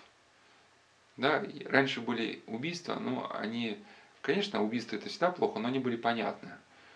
Вот кто-то захотел деньги украсть, кто-то хотел отомстить. Вот в фильме «Мимино», например, там тоже было понятно, да, там, когда Мимино там побил одного человека, а, с него сняли как бы его ну, уголовное дело, когда адвокат сумел доказать, что у Мимино был веский мотив, что вот этот человек, да, значит, обесчестил сестру вот этого, да, ну, Мимино, а потом скрылся. И, и, и для него, конечно, здесь просто честь сестры была задета, да. Но сейчас убийства, они не мотивированы. То есть люди не могут объяснить, почему они убили. То есть стоял в очереди, он на меня неправильно посмотрел. Или не так посмотрел. Либо человек стоит в машине, кто-то сзади там, да, нажал на клаксон, там, просигналил, у того, кто сидит впереди, у него падает планка, он выходит, передергивает затвор, начинает стрелять. Да, и, или как вот, а, опять же, почему-то что вот когда начинает действовать маятник внутри, людям нечего противопоставить если бы, бы люди воспитывали себе там пост, идея послушания. Конечно, не все в монастырях, но ведь послушание можно реализовывать и в семейном кругу. Когда ребенок маленький, Вася, почисти, пожалуйста, картошку там на ужин. Да, мам, почищу. Ему, может быть, хочется там пойти гулять, но, но если он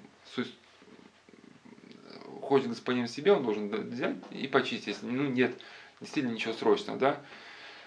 И вот эта ну, христианская любовь, да, когда, когда вот воспитывается, там у этого человека будет больше шансов не поддаться вот этим импульсивным разрушительным движениям. И к вопросу еще про исповеди. Духовные авторы видели начало исцеления человека в, в, в исцелении ума. Очень э, хороший, то есть глубокий на этот счет идеи есть у Игнатия Бринчинова в книге «Приношение современному монашеству». Э, в главе о молитве Иисусова «Умный, сердечный», «Устный, умный и сердечный». Он писал, что что э, в нашем сердце, но с точки зрения святых отцов, сердце это мистический некий орган, да, который, ну, отчасти совпадает с органом физиологическим, что в сердце помещена вот э, сила ума, ну, опять, просто здесь не надо проводить параллели вот, целиком полностью физиология, да, он просто пишет, ну, скорее, сила словесная, э, то есть не ума, а сила словесная. А в нижних отделах сердца э, сила ревности и а еще ни, ни, ниже силы желания или воли. Ну, мы уже говорили, да, сила ревности, это, по всей видимости, это та же самая сила гнева, а сила желания, это сила вожделения.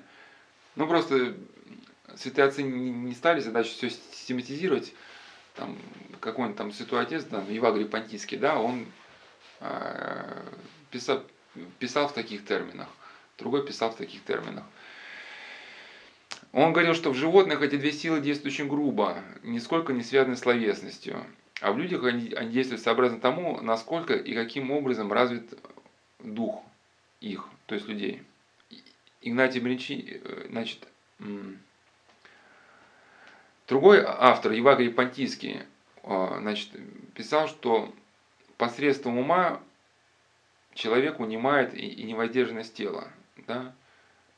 То есть, если вот Жан-Клод Ларше, ссылаясь на святоотеческий опыт в своей книге «Исследование психических болезней», он писал, что разумная душа в принципе способна управлять способности своей неразумной части, двоеточие, гневом, желанием и всем, что зависит от эмоционального воображения.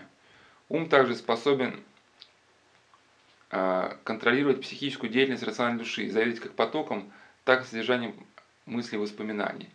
Ну, идея понятна. Если вам не удается еще, если вы еще заложник сформировки движения, то хотя бы, да, появившаяся осознанность в уме, уже это некий вот этот островок, островок, некий плацдарм, да, уже с которого вы можете исходить для того, чтобы вот перевоспитывать в христианском духе вот свои движения. Потому что если хотя бы ум осознал и в уме укрепилось вот некое желание жить по-другому, то впоследствии это угу.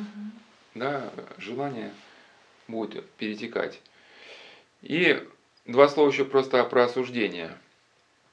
Вот то, как, то, как мы говорили, что какие-то доминанты способны формировать определенный способ восприятия человеком реальности, весь механизм очень важно понять, когда речь стоит о том, как избавляться от осуждения.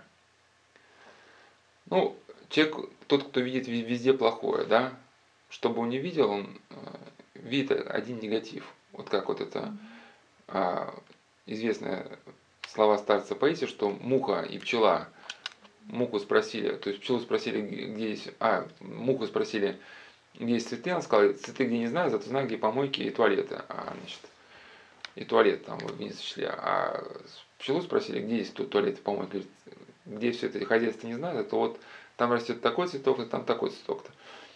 И два человека, попав в одну ситуацию, один вынесет из нее что-то положительное, другой вынесет что-то отрицательное. И у академика Томска есть похожие слова, что да, доминанта, ну, в окончательном своем как бы остатке означает то, что мудрый и, и самый как бы, ну, ситуация может посредственно вынесет повод увеличить себе мудрость, да, а человек глупый и самый как бы мудрой ситуации, да, в самой мудрой ситуации, ну, ну, в самой благоприятной ситуации он найдет подтверждение какой-то своей глупости. ну, благоприятные для воспитания мудрости, да. И поэтому, соответственно, э, надо осознавать, что если в нас вот кипит гнев, и вот это неприязнь к людям, вот как, как некое качество нашей души, надо понять, что мы и реальность будем видеть таким. Все люди у нас будут обладать какими-то, ну как нам кажется, недостатками. Может, действительно это и будет, но факт то, что мы в этих людях не будем видеть ничего доброго, ничего хорошего. Здесь просто надо однажды это просто осознать, что ну ведь так не бывает, что вот это для тебя плохое, этот плохое, этот плохое. Вот все, кого не возьми, во всех ты видишь какой-то негатив. И причем не видишь каких-то положительных черт. Значит, это указание, указание и на твою внутренность.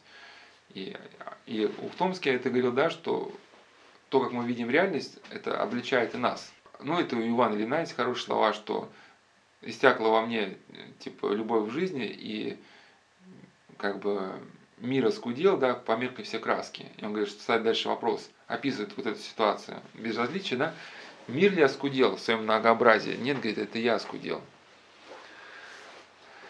И, соответственно, мы должны понять, что вот, вот эти а, наши неправильные состояния внутренние, они и провоцируют появление вот этих мыслей о других людях.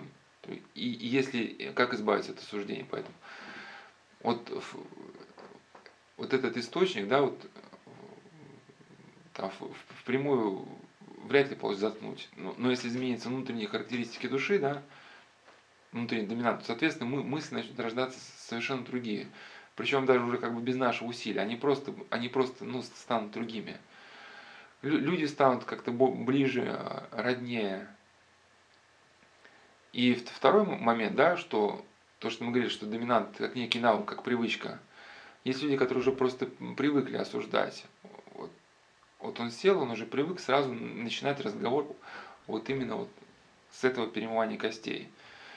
Но если он осознает свою проблему, будет учиться схватывать себя вот в самом зарождении этого движения, ну, там, уж не знаю, пусть там с духовником судит, да, этому движению будет противостоять какое-то другое движение, да, там, молитвенное или там разговор на какую-то другую -то тему то со временем можно надеяться, что у него а, появится некий навык, который будет воспроизводиться автоматически. Ну, совсем заканчивая в сухом остатке, человеку, который вот а, одержим страстью гнева и ничего не может с собой сделать в момент вспышки, говорит гадости, надо понимать, что нисколько ему, и он, и он пытается найти какой-то волшебный способ, психологический трюк, прием, чтобы вот именно в момент э, страсти перехватить инициативу, да, и удержаться от гадости. И здесь надо понимать, что это уже следствие неправильного процесса. Это как вот в борьбе весь видели, там борец там захватывает кому-то руку, э, вначале там, да, перехватывает руку, потом делает залом, потом бросает. И вот когда вы шмякнулись на татами, это уже заключительная стадия процесса, которая предшествовала ну, какие-то действия как ваши, так и противника. И поэтому надо понимать, что чтобы ситуацию переломить, должен быть не некий труд. И ваш удар должен быть иначе, и вы должны как бы, когда ваш там, противник происходит, производит перехват, чтобы вас тренер научил, как когда вас перехватит, чтобы вы от этого захвата сами учились уходить. Но к чему? И результат этого процесса будет то, что длительных тренировок, что вы на татами не шмякнетесь тот человек, который действительно трудился над собой, ну, в течение э, ну, какого-то количества времени, да, в момент вспышки гнева он сумеет удержаться, сумеет ничего не сказать. Процесс торможения должен начаться не, не в момент вспышки гнева, а гораздо раньше, за несколько лет до, до самой вспышки гнева. Ну, Клаус пишет, нам главное к смерти успеть, по себе при жизни воспитать победить страсти, чтобы вот эти как бы паразиты души, да, а, дали нашей душе развиваться вот так, как, в принципе, задумал Творец. Ну, как если у вас сорняки растут там в катке с цветами, у вас цветы не вырастут, да, тогда. Когда мы говорили про молитву Силуны Савы, не надо эту молитву воспринимать как, как некий просто психологизм, в который просто включено слово «любовь», да, и с помощью которого мы типа пытаемся изменить свой ум. Вот здесь, здесь еще самое главное, что это действительно, что мы призываем просто благодать. и она откликается. И вот один духовник еще говорил, что в момент, ну вообще вспышки гнева, когда хочется подраться, что можно выйти и вместо где никто не видел, сделать три земных поклона словами Господи Иисусе Христе, Сыне Божий, помилуй нас. Ну, нас, в смысле, разумеем, меня и вот этого человека. Действительно происходят чудеса, потому что тот человек, который и вы на него гневались, и он на вас гневался, когда вот этот, будучи неравнодушными, молились, да, обращались именно э, с этой молитвой именно к живому Богу, не просто в пустоту, а молитва для вас была неким психологизмом. Да? Не надо забывать, что физиология это только один из аспектов, просто один из срезов. Но в первую очередь действительно благодать. И как вот еще хорошо показал Ян Кронштадтский, когда говорил, что когда мы призываем святых или накладываем на себя крестное знамение, мы получаем отклик на свою молитву и помощь да, от накладывания себе крестное знамение только тогда, когда мы верим, что святые действительно слышат наши молитвы, и когда мы э, действительно верим, э, ну, признаем, что Божество Иисуса Христа, что действительно Он э, был распят на кресте и сообщил кресту вот эту живительную силу, да. Если мы к кресту относимся как к некому психологизму, что вот, да, пытаемся увидеть некий просто прием, или пытаемся объяснить физиологию, что именно вот последовательно вот эти два жеста, вертикальный и горизонтальный, да, они, мол, включают какие-то внутренние механизмы, да, если ну, при такой взгляде на вещь, мы, мы, мы никакой пользы, ну, мы не получим вот такой пользы. Останемся со своими психологизмами. Да, и в качестве по скриптума, что описанная ситуация, да, она дает нам право на, на оптимизм. То есть мы, мы понимаем, что э, и, и, и святые отцы, да, с, с, вот с этим опытом перевоспитания человека дают нам основания для оптимизма. Ведь много было святых, которые еще до принятия христианства были людьми ну, гневными, а потом себя переспитали. Например, Моисей Мурин был разбойником, да. Ну, я имею в виду, что сам, сам опыт того, что, что э, человеческие пороки могут быть преодолены, и это не только религиозная идея, это же подтверждает и наука, да, и идея вот, современный взгляд на мозг, на пластичность мозга, и учение академика Ухтомского, что доминанты могут быть перевоспитаны. И в этом для нас повод и к оптимизму, но и к величайшей осторожности, потому что он говорит, что ничто в природе не проходит бесследно. Да, все оставляет наслед. Но Игнатий Ильич также говорит, что, что, да, что все кладет на нас отпечаток, и самое, и самое маленькое, ну, самое маленькое даже дело. Это нужно знать и знать. То есть, э, то, то есть для, для, для, для, нас это, для нас это повод для осторожности, если мы хотим. Человек пошел там по коридору громко, я ему себе, вот что грохочет, там, что не знает, что кругом спят. То есть для нас это по поводу осторожности, мы понимать, что вот даже эта мысль не пройдет бесследно. Она укрепит гнев на доминанту, и в общении с близким, может быть, да, мы уже им рискуем сорваться на кого-то. Но с другой стороны, для человека, который а, потерял вот это, что ли, способность себя контролировать, для него это величайший оптимизм и надежда, что хотя сейчас в момент гнева у него с ума сносятся все настройки, да, и он проводит гнев, даже одна вот эта благая мысль, а в своем исправлении она тоже не проходит бесследно. Она тоже укрепляется, укрепляется. А, и как по скриптами, бывают ситуации, мы их разбирали в цикле бесед про депрессию, там, после раздела депрессии к состоянию ума, шел другой раздел и, и приводил, значит, выдержки из письма девушки, которая занималась, э, была причастна к занятию космоэнергетикой, у которой были вот эти вспышки гнева.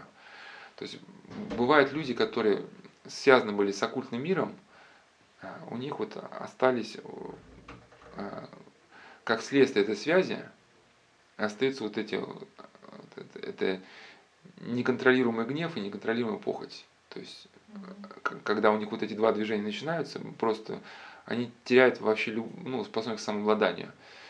И бывает, что эти, эти люди, они, они пытаются бороться, но им очень трудно удается, потому что их движение, это не только человеческое движение, постоянно поддерживается извне, да, падшими духами, которые имеют доступ к человеку.